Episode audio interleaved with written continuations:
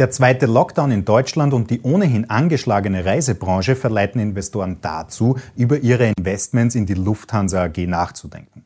Oder diese vielleicht sogar anzuzweifeln. Diese Situation kann schnell dazu führen, voreilige Verluste zu kapitalisieren, ohne die wahren Chancen der Aktie zu kennen. Daher wirst du nun wissen wollen, ob das nun das Ende des Kamikaze-Flugs der Lufthansa-Aktie war und wie man wieder auf positive Stimmung hoffen kann. Und genau deswegen werden wir die Aktie heute im Detail beleuchten. Anhand der fundamentalen Daten und der makroökonomischen Chancen und Risiken wollen wir deine Investmententscheidung vereinfachen und dir einen roten Faden für deine Investments liefern.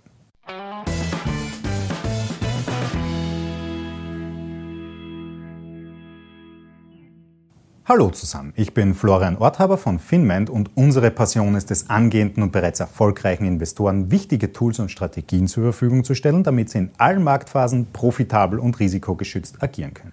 Bevor wir zu den Hard Facts der Lufthansa gelangen, solltest du dennoch wissen, was das detaillierte Geschäftsmodell der AG ist.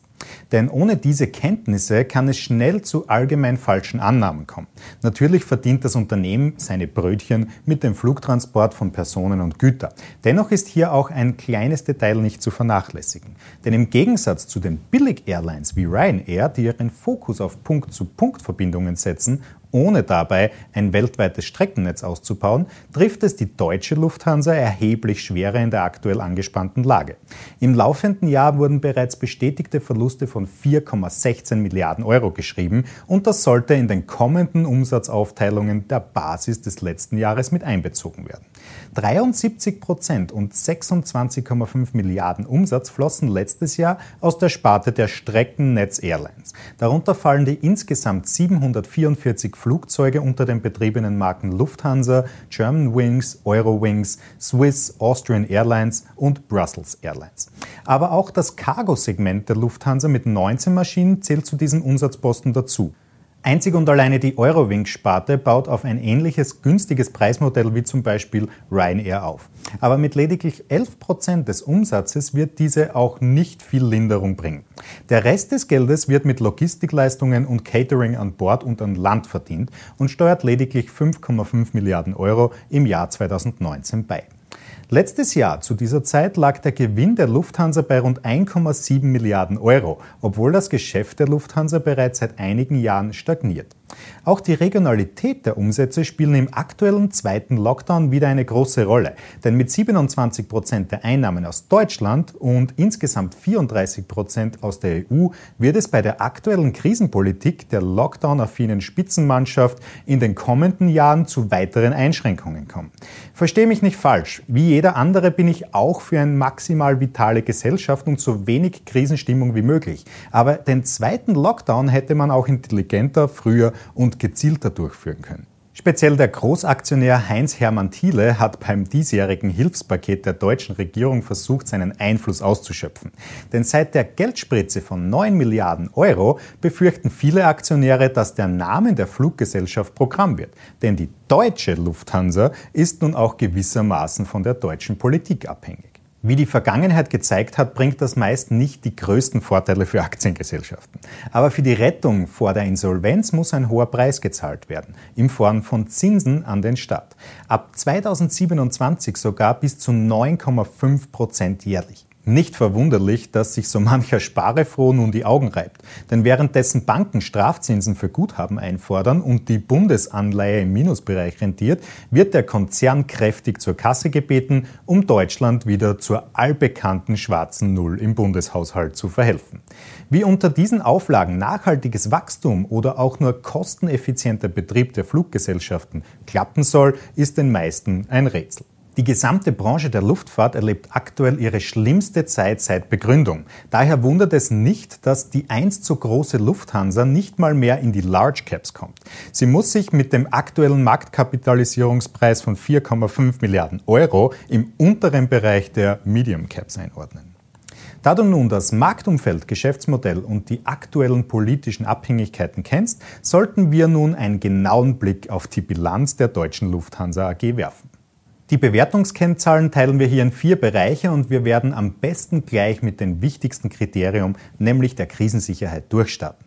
Die Leverage der Lufthansa-Aktie beläuft sich derzeit auf das 1,84-fache des Eigenkapitals und wäre damit mit dem dritten Rang unseres Bewertungssystems zu bemessen. Zu beachten ist jedoch, dass hierfür die bestätigten Daten des letzten Jahresabschlusses herangezogen werden und sich die Verschuldung exorbitant erhöht hat. Der Verschuldungsgrad liegt aktuell bei 66 Prozent, was gerade mal für eine 4 im Bewertungssystem ausreicht. Durch die drastischen Expansionspläne der letzten Jahre hat die Lufthansa ein gefährliches Spiel gespielt, zumindest aufgrund der aktuellen Lage. Denn ein Ausbau der Verschuldung und ein derart schlechter Eigenkapitalstamm hat gezeigt, wie schnell dieser riskante Schachzug nach hinten losgehen kann. Ohne den deutschen Steuerzahler wäre die Lufthansa daher heute schon insolvent. Als zweiten Bereich sehen wir uns die Aktienqualität der Lufthansa an.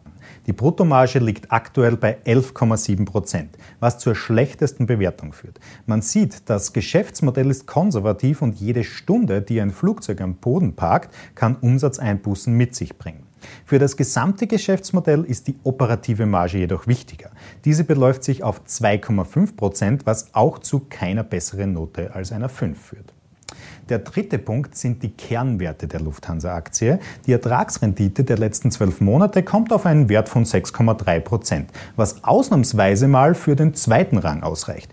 Die Free Cashflow-Rendite beläuft sich auf 3 Prozent und kommt somit ins dritte Quantil der Bewertung. Der letzte Punkt der fundamentalen Analyse ist das Momentum. Mit einem negativen 6-Monats-Preisindex von 20 Prozent Kursverlust kann sich die Lufthansa nicht wirklich rühmen.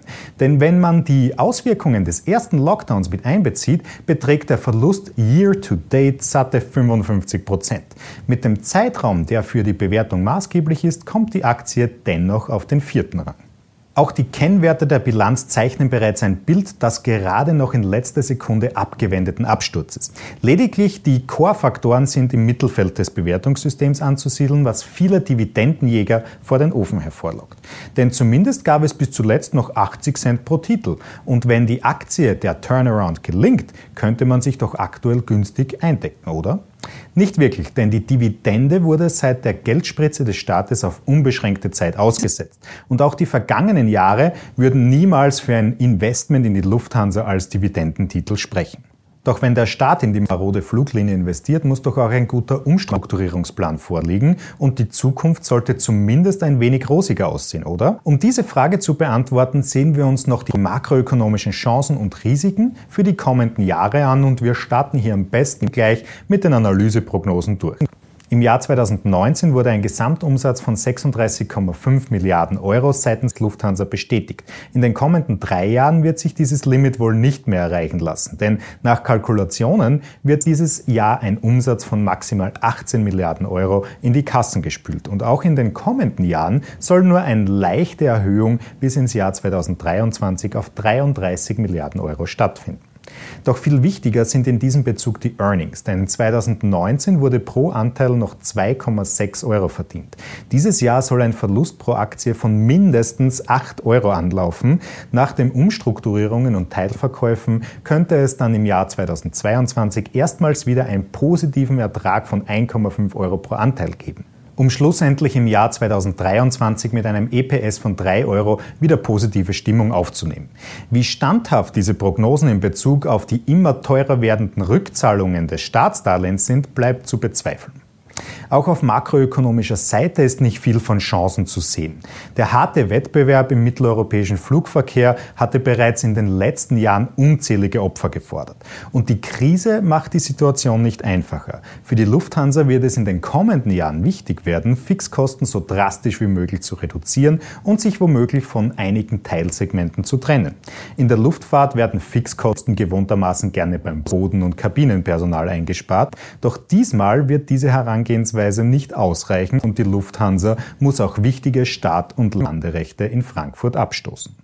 Die Situation führt zu einer gesamtdefizitären Geschäftsumgebung und die einzige Chance ist, mit dem geringsten Schaden aus der Krise zu kommen. Denn das ist das Unternehmen nicht nur sich selbst, sondern mittlerweile auch dem deutschen Steuerzahler schuldig.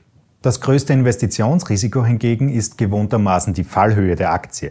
Einige Anleger denken darum auch, dass der Kamikaze-Flug bereits beendet ist und die Aktie nicht weiter fallen könnte.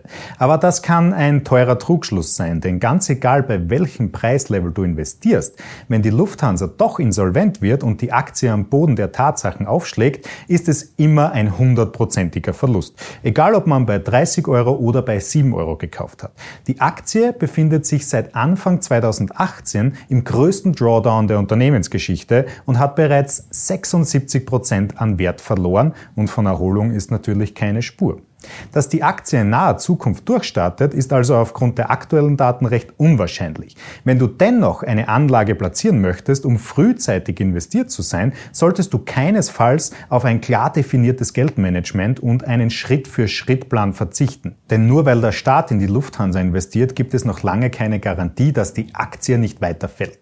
Oder hast du vergessen, was mit den früheren Lieblingen der deutschen Bundesregierung wie Telekom oder der Commerzbank passiert ist? Naja, allesamt notieren auf einem 20-Jahrestief.